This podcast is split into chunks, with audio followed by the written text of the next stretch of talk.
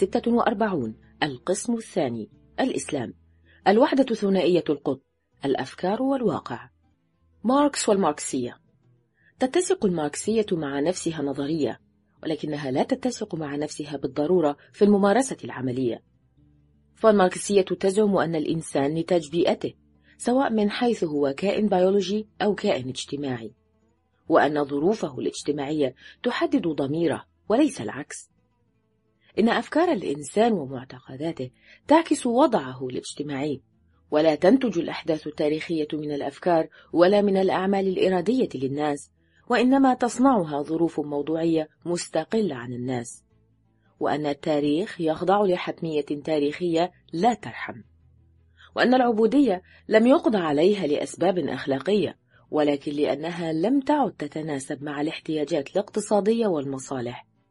ولم يقضى على النظام الإقطاعي لأن فلانا أراد هذا وإنما قضي عليه نتيجة لتطور الإنتاج أي نتيجة تغير في الحقائق المادية والموضوعية بعيدا عن تأثير الإنسان. إن تطور الرأسمالية مجرد وظيفة للاحتياجات الاقتصادية وقوى الإنتاج وليس لها علاقة بالنظريات التي ألفها الفلاسفة أو الاقتصاديون أو القانونيون أو الأخلاقيون.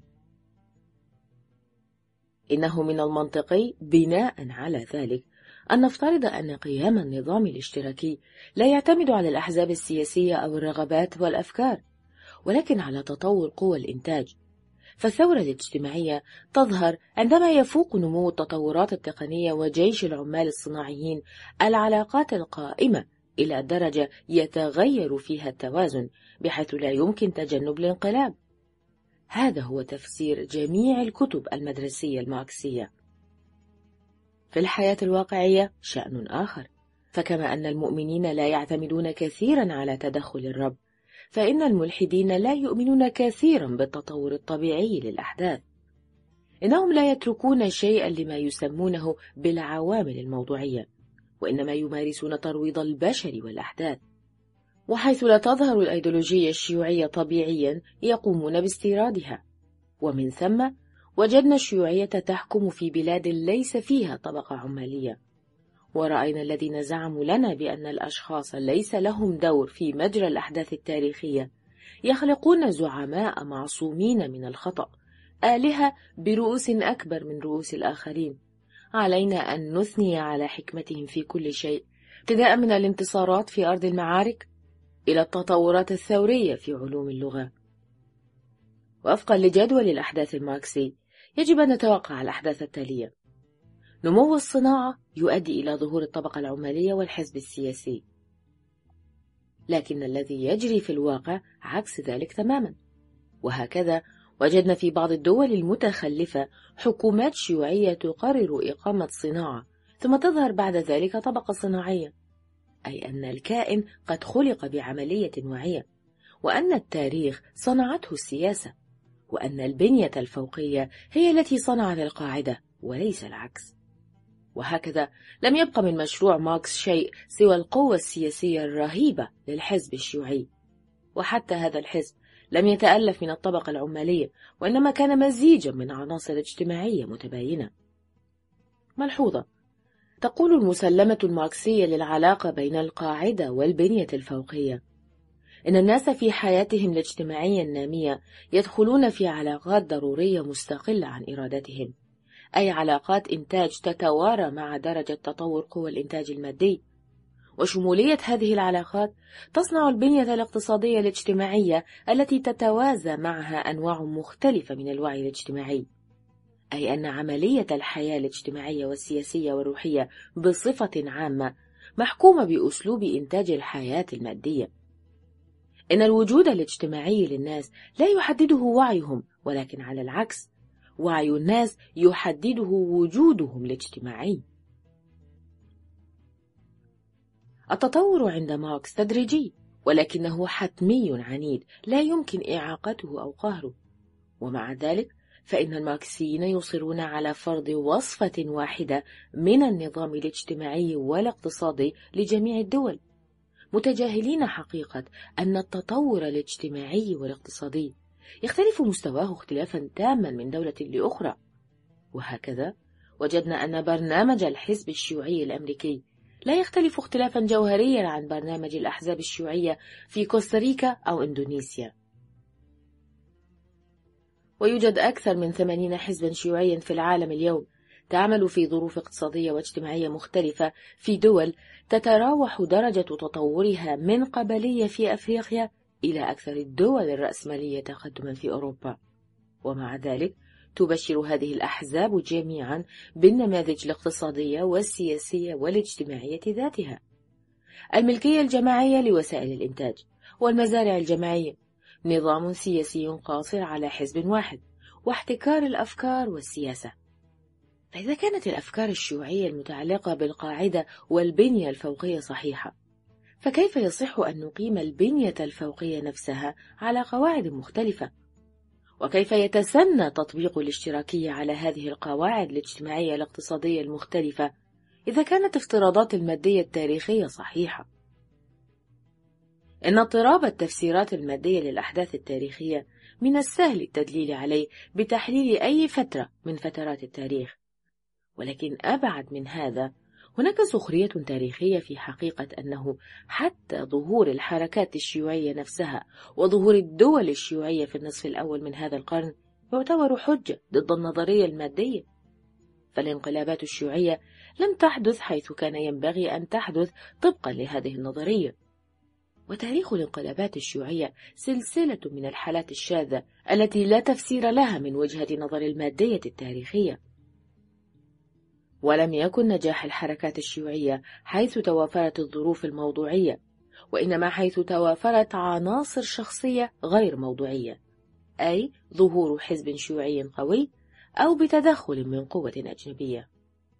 وهكذا يتضح لنا أن الماركسية كنظرية كان عليها أن تتبنى فكرة الحتمية التاريخية ولكن كحياة معاشة كان لابد أن تتخلى عن هذه الفكرة.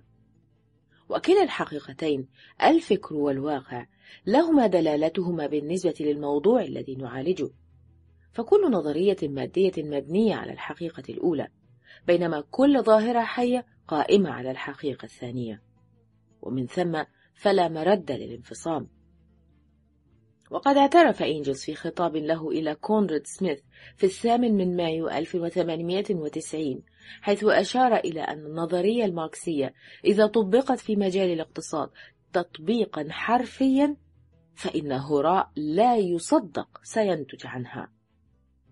ويفند إنجلز دعوى بول بارث أن الماركسية ترفض كل تأثير للوعي على الاقتصاد. وقد نصح إنجلز بعدم الاستخدام شديد الضيق لنظرية الظروف الموضوعية. وكتب عن التأثير المضاد للأفكار على القاعدة ولكنه تراجع في موقفه مباشرة حيث أضاف قوله باعتمادها العام على الظروف الاقتصادية ومهما يكن الأمر فسيبقى أمامنا واضحا خاصية التأرجح والتراجع للمذهب المادي عندما يصطدم بحقائق الحياة الواقعية.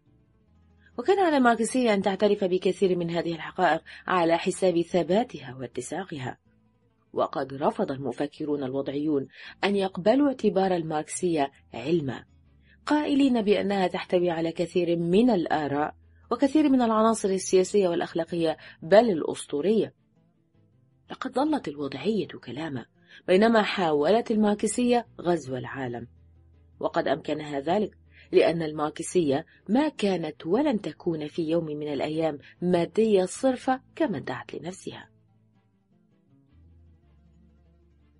كانت كتابات كارل ماركس الأولى عن الاغتراب مثالية في جوهرها وفي الإمكان تعقب أصلها في فلسفة هيجل حيث كان لهذا الرجل تأثير كبير على ماركس. وقد بقيت نظرية الاغتراب في ظلال الصمت زمنا طويلا. ربما لما فيها من مثالية. ولم تنشر مخطوطات ماركس الاقتصادية والفلسفية التي تحتوي على هذه النظرية إلا في سنة 1930 أي بعد ثمانين عاما من ظهور المانيفستو الشيوعي وبعد ستين سنة من نشر أول جزء من كتاب رأس المال. وفي كتاب ماركس رسالة عن فيورباخ التي ألفها في الوقت نفسه مع الاغتراب سنة 1844 نصادف الروح نفسها. فكل من المؤلفين متأثر تأثيرا قويا بأفكار إنسانية طبعت اتجاه ماركس في شبابه. أما الأعمال المتأخرة فهي وحدها التي يمكن اعتبارها ماركسية حقيقية. فيوجد فوق كل شيء كتاب رأس المال وكتاب نقد السياسة والاقتصاد. الذي ضمن مقدمة خلاصة للمفهوم المادي للتاريخ. حيثما طبقت الماركسية في الحياة العملية كان من اللازم إدخال عناصر جديدة لا مادية ولا ماركسية في التطبيق حتى أنه لا يصعب على ماركس نفسه أن يرى شيئا من تعاليمه مطبقة في أكثر الدول الاشتراكية. وتوجد حقيقة لها دلالتها وهي أن الدول البروتستانتية التي تحررت خلال عصر الإصلاح الديني من غلواء الرومانسية الكاثوليكية. قد ظلت محصنة ضد الماركسية. أما الشعوب الكاثوليكية اللاتينية الجديدة إيطاليا وفرنسا وأسبانيا وكذلك الدول المتخلفة فقد نجحت الأفكار الماركسية في غزوها نجاحا كبيرا. لقد رفضت الشعوب البروتستانتية الماركسية للأسباب نفسها التي رفضت على أساسها الكاثوليكية. وهكذا نأتي إلى استنتاج ظاهر التناقض. إن الشيوعية تستمد قوتها من المصادر نفسها التي تستقي منها الكاثوليكية. من وجهة نظر المادية التاريخية الصارمة لا نستطيع أن نتحدث عن علاقات اجتماعية عادلة أو ظالمة فهذا ممكن فقط في الممارسة العملية. إنما يوجد فقط وفقا لهذه النظرية علاقات يمكن الاحتفاظ بها أو لا يمكن الاحتفاظ بها. ويجب أن نلاحظ أن مصطلح العدالة هو مصطلح أخلاقي. أما مصطلح الاحتفاظ فهو مصطلح مادي آلي. وطالما كانت الرأسمالية في اتساق مع قاعدتها التقنية أي قوى الإنتاج على حد تعبير ماركس فإن النظام سوف يحافظ على بقائه ويكون مبررا في الوقت نفسه. إن المبادئ الأخلاقية لا تحسم شيئا. فلا شيء يحسم سوى العوامل الموضوعية. أو كما قال ماركس بوضوح طالما كان نظام الإنتاج ضروريا فإن استغلال الإنسان للإنسان ضروري أيضا. هذا هو الجانب النظري للأشياء. فما شأن الممارسة؟ الماركسيون أنفسهم لا يلتزمون التزاما صارما بهذا التعريف العبقري لأنه يجعل كل جهد إنساني عديم الفائدة. لقد تعودنا أن نجد التعاريف الذكية والمنطقية في الكتب المدرسية. ولكن في الممارسة العملية نستخدم جميعا مفاهيم أقل دقة ولكنها أقرب إلى الإنسان وإلى الحياة. في الممارسة يستخدم الماركسيون وبخاصة زعمائهم السياسيون مصطلح الاستغلال مقصورا على معناه الأخلاقي والإنساني. وتوقف الاستغلال عن أن يكون طريقة استخدام عمل الآخرين أي إجراء اقتصادي تقني في صلب عملية الإنتاج. في كتاب ماركس رأس المال فصل يوم العمل عرض مصطلح الاستغلال بوضوح في إطار فكرة الخير والشر وأصبح المستغل شرا مشخصا والضحية المستغلة تشخيصا للخير والعدل. ولا ننسى اتحاد الصالحين الذي سبق اتحاد الشيوعيين عند ماركس. وهو أثر بقي في كتابات ماركس حتى بالاسم. وعندما كان ماركس يقدم أمثلة من استغلال العمال كان ممتلئا باتهامات دامغة لا يمكن إخفاؤها. شأنه في ذلك شأن أنبياء العهد القديم الذين كانوا يشجبون الظلم والأعمال الشريرة. لكن موقف المصلحين الدينيين مفهوم لأنهم يؤمنون بأن الشر يمكن إزالته. فأن تدين الأعمال الشريرة معناه أنك تعترف بأنها نتيجة الاختيار الحر للإنسان وإلا فإن إدانة الشر تكون بلا معنى. ولكن ما دمنا في الواقع ندين الاستغلال حتى ماركس نفسه يفعل ذلك. فإن ذلك يبرهن على أن العلاقات بين الناس لا يمكن اختزالها إلى مجرد مصطلحات اقتصادية. لقد كان ماركس على حق في إدانته للاستغلال الضروري. ولكنه لم يكن في ذلك متسقا مع فكره. ملحوظة. عندما شكت زوجة صديق لماركس هو كوجلمان لعدم فهمها كتابات ماركس. نصحها بأن تقرأ كتاب رأس المال ابتداء من الفصل يوم العمل. ولقد طبع هذا الجزء من الكتاب منفصلا في بلاد كثيرة. وهو جزء أقرب إلى الناس لأنه يتضمن مدخلا أخلاقيا وليس مدخلا تاريخيا أو موضوعيا. إن الدراما أكثر تعقيدا من المعادلات الرياضية ولكن سيظل الناس يفهمون الدراما أسرع بكثير من فهمهم للرياضيات وهذا هو الشأن بالنسبة لهذا الفصل من كتاب رأس المال. وهكذا فإنه حتى أشهر مفكر المادية لم يكن ماديا صامدا وما كان ليستطيع ذلك. فلنعجب كيف كانت مادية لينين الملحد وهو الذي قال بنفسه إن كاتبه الأثير هو تولستوي. يبدو أن قوة الماركسية جاءت من عدم ثباتها على المادية أي من وجود عناصر أخلاقية ومثالية فيها لم يستطع ماركس أن يفلت منها. لقد أرادت الماركسية أن تكون علما فلم تفلح لأنها كانت دعوة تبشر بالأمل والعدل والإنسانية. وقد لاحظ برتراند راسل الملاحظة نفسها حيث قال لقد زعم ماركس بأنه ملحد ولكنه بشر بأمل كوني. يمكن أن يكون مبررا فحسب إذا كان صاحبه من المؤمنين بالألوهية. وعلى النقيض من إرادة ماركس وهدفه اعتبر ماركس الرأسمالية والعمال لا مجرد وظائف ولكن شخصيات أخلاقية ورموز حية للخير والشر.